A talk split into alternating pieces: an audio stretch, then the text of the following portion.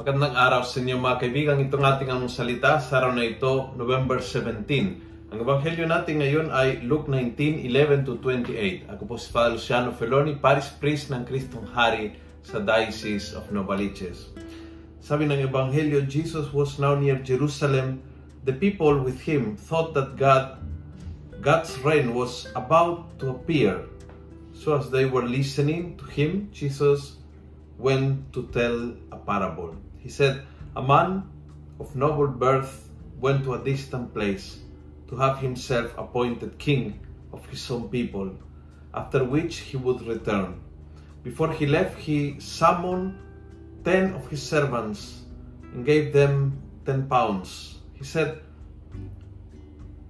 Put this money to work until I get back. Kala nila na um, mapil sabi ng umpisa ng ebanghelyo, no? Kaya sinabi ni Jesus ang talikhang ito dahil akala ng mga tao yung time na yan na malapit na matapos ang mundo. Malapit na uh, dumating ang katapusan. Kaya di naman kailangan parang hindi naman kailangan gumalaw dahil uh, bahala ng Diyos sa buhay nila.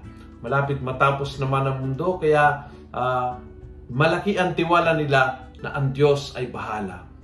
Yung nakalimutan nila is what Jesus put into this parable. Na ang Diyos ay nagbibigay sa atin at malaki ang tiwala niya na tayo ang bahala. At kailangan makombine yung dalawa.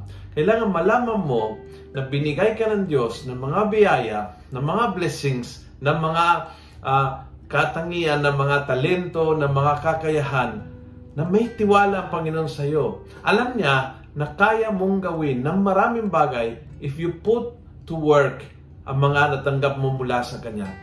You have His trust. Nagtiwala ang Panginoon sa iyo.